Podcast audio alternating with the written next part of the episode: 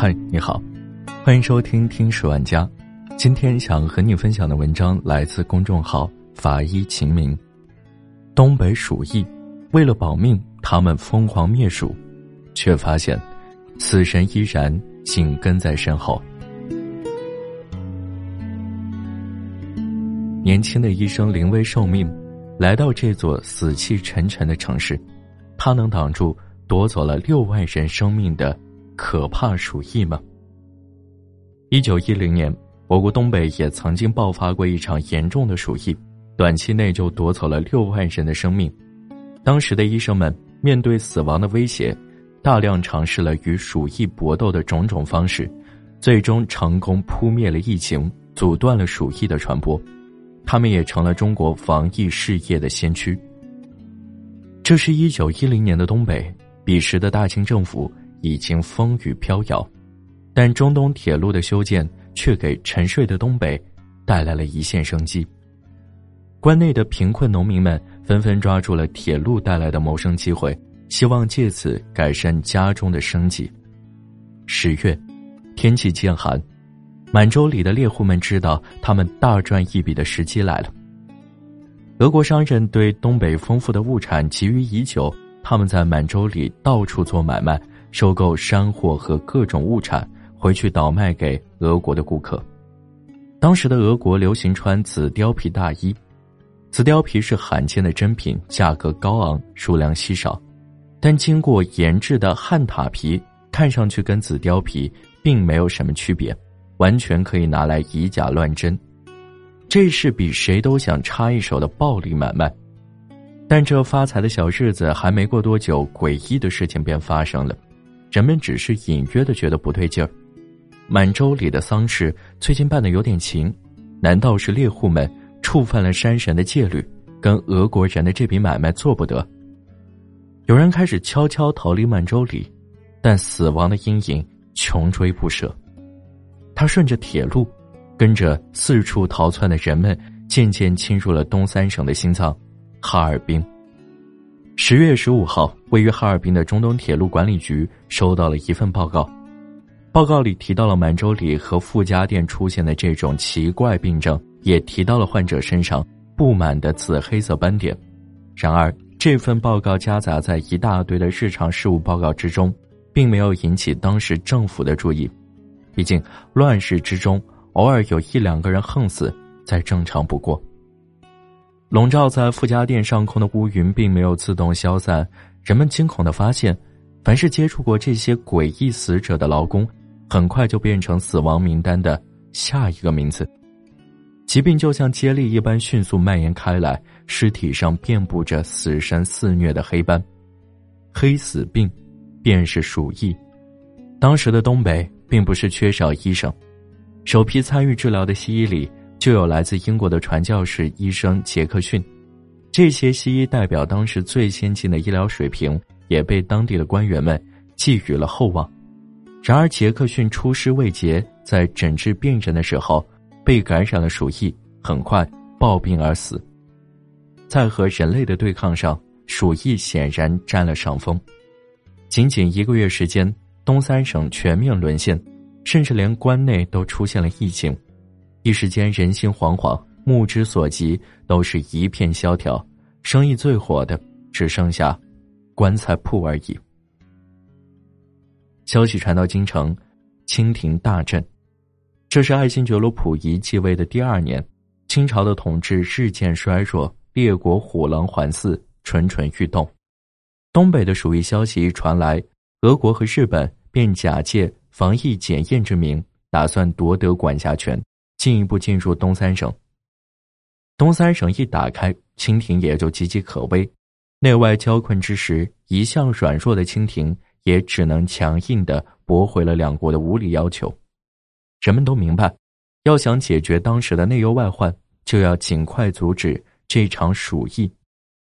但鼠疫区如此危险，连医术高明的英国人都迅速报命，要完成这个任务，谈何容易？年仅三十三岁的施肇基是当时朝廷里冉冉升起的一颗新星，人们都畏惧的事情，他却没有推辞，一纸诏令，施肇基被任命为东三省的防疫大臣，全权负责处理鼠疫。雄心勃勃的施肇基立即着手寻找可靠的医生，主导救治的方向。焦急之下，施肇基突然想到了一个人，他旋即向天津陆军军医学堂发出了一份电报。于是，防疫史上一个前所未有的奇迹翻开了第一面。这封如救命稻草一般的电报发给了一位叫伍连德的年轻医生。这一年，伍连德刚刚三十一岁，他是一个真正的学霸。二十四岁时就已经手握剑桥大学五个学位。伍连德没有任何犹豫，直接响应了号召。一九一零年十二月二十四号，一个被历史铭记的时刻，在这死气沉沉的平安夜。伍连德和他的助手带着简单的实验器材和一部显微镜，抵达了疫区中心的哈尔滨。刚一抵达，伍连德的心就凉了半截。今时今日，鼠疫已经被我们国家列为法定甲类烈性传染病，一经发现需要立即上报并隔离病患，同时给病人注射链霉素等对鼠疫杆菌有杀灭作用的其他抗生素。但时间回到一九一零年，别说东北，全中国都没有几家像样的医院，连青霉素都还在弗莱明的罐子里。那个年代哪有什么抗生素可用？要阻止鼠疫的传播，最直接的战术便是展开有效的隔离。但哈尔滨当地所谓的隔离医院，只是一座废弃了的疗养院，有经验的医生都已经不同程度的染了病，侥幸逃脱的医生。也早已做鸟兽散。偌大的东三省，怎么能仅靠这样一些人手来完成防疫大业？伍连德了解了情况后，迅速向施肇基发布了电报，要求支援。那时候，那些专家并不知道，他们正在对付的是一种从未接触过的鼠疫类型。在北里柴三郎的理论中，田鼠是鼠疫流行的唯一途径。施肇基派来的顾问梅斯尼也认同了这个观点。既然田鼠是传播疾病的唯一途径，只要把鼠疫爆发区的田鼠都抓光了，是不是就不会再传播鼠疫了呢？所以，无论是日本专家、俄国专家还是法国专家，他们来到东北所做的第一件事就是灭鼠。捕鼠本身并不是一件难事，为了保命。每家每户几乎都加入了捕鼠的大军。奇怪的是，这场轰轰烈烈的灭鼠行动并没有收到太大成效，鼠是捕了不少，可疾病也丝毫不见少。不仅如此，东三省的总督西凉很快发现，参加捕鼠的人相继病倒，哈尔滨的疫区范围不断扩大，患病人数也不断增加。灭鼠显然不是解决问题的方案。在等待人员支持的同时，伍连德也开始了行动。伍连德首先下令封锁了哈尔滨全城，然后挨家挨户开始排查病人。这些命令在今天看来都十分合理，但当时并没有立刻得到民众的理解。秀才们尚且不知道隔离是何物，当地那些没有受过教育的百姓更是越想越害怕，一听到隔离就以为是要被杀人灭口。很多病死之人的亲属都拒不承认自家人是因鼠疫而死，也不允许查验人员进屋确认。还有很多人违反宵禁制度，夜晚偷偷出门将尸体掩埋。当鼠疫发展至高峰期的时候，甚至还有人直接抛尸街头。正在伍连德感到举步维艰的时候，又一个噩耗传来。与伍连德一同负责防疫事务的北洋西医学堂总教习法国人梅斯尼，在抵达东北十一天后，被确诊患上了鼠疫。仅仅过了三天，便永久离开了人世。接下来，他冒着杀头的风险，完成了另外一个大胆的挑战。一九一零年底，伍连德接到报告，城内一家日本人开设的旅馆中发现疫情。等他赶到时，患病的日本老板娘已经离世，日方派来的专家极为不解，因为这家旅馆是哈尔滨市内为数不多没有报告过鼠疫的地方，没有田鼠，又是怎么感染上的鼠疫呢？伍连德冥思苦想，然后做出了一个大胆的决定：解剖。当时的清政府明令禁止损坏尸体，不允许解剖。寻找真相的时间，每一分每一秒都非常宝贵。伍连德先斩后奏，一边向施肇基寻求帮助，一边冒着杀头的风险开始解剖。可就是在这样的艰苦条件下，伍连德依然得出了震惊世人的发现：他在死者的心、肺和血液中检出了大量的鼠疫杆菌。死者在没有接触田鼠的情况下得了鼠疫，推翻了田鼠是唯一传播途径的结论。当伍连德取得重大进展时，他的好搭档施肇基也顺利帮他解决了后顾之忧。施肇基上奏说，死者并非中国人，不应被中国法律管辖。清廷才认可了伍连德解剖的合法性。解剖过后，伍连德依然要解决那个最为关键的问题：旅馆老板娘究竟是如何感染上鼠疫的？伍连德调查得知，数天之前。旅馆中曾经住过一个经营汉塔生意的男人，这引起了他的警觉。在警察的协助下，这个男人迅速被找到了，但他此时也已经病入膏肓，奄奄一息。当伍连德化验此人的随身衣物时，竟在汉塔皮上发现了成群的鼠疫杆菌。伍连德立刻命令助手大量捕捉汉塔，拿到实验室进行解剖。果不其然。在这些汉塔的身上也发现了鼠疫杆菌军团，这么说来，这个男人极有可能是在收汉塔皮的时候不小心接触了患病汉塔的皮毛，从而感染了鼠疫。鼠疫的传播源竟然就是在东北盛行的汉塔。伍连德乘胜追击，终于验证了自己的猜测。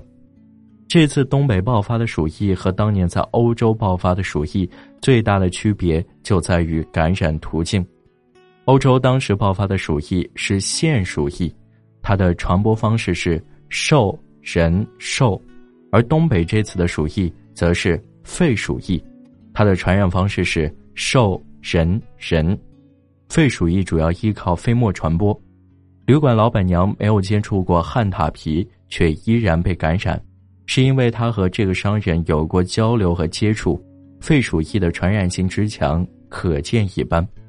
伍连德立即向清政府报告了他的发现，并提出了三点建议：一、要求所有的医护人员必须佩戴口罩；二、要求设立疑似病房并加大隔离力度；三、要求焚毁所有已经离世的病人遗体。报告一出，满庭震动。尤其是第三条建议，几乎是对当时的封建社会极大的挑战。中国人已经延续了数千年入土为安的习惯，即使到了一九八五年，我国开始推行火葬时，也遭遇到了难以想象的困难。一九一零年提出这样的想法，简直就是冒天下之大不韪。清廷自然犹豫不决，但事态的发展不容许人们再浪费时间。清政府派出的两位外国医生在疫区先后病逝，同时在直隶地区也发现了疑似患者，鼠疫的阴影已经触及了京城。为了京城安危，清政府最终下令批准哈尔滨进行集体焚尸。这一场火烧的轰轰烈烈，也烧出了东北复兴的希望。一九一一年三月。哈尔滨全市第一次没有新增病例的报告，这场历经六个月的漫长战争画上了句号。当时东北人口大约有一千六百万，在这场鼠疫中，约有十分之一的人口感染，死者更是达到六万之众。在鼠疫重灾区的傅家店，十户里有七户家中有人去世，富饶的东北陷入荒凉，这给东北的现代化发展进程。带来了毁灭性的打击，但另一方面，这场浩劫也给劫后余生的东北带来了希望。年轻的伍连德也因为这一战获得了“国士无双”的称号。由于诺贝尔奖名单有保密期限，直到前两年，人们才知道伍连德曾在一九三五年被提名了诺贝尔生理学或医学奖。在那个缺医少药的年代。这个冒着生命危险挺身而出的年轻人，不仅在东北鼠疫的战争中做出了巨大贡献，而在中国甚至世界的防疫史上画下了重重的印记。好了，这就是今天的节目，感谢您的收听，我们下期再见。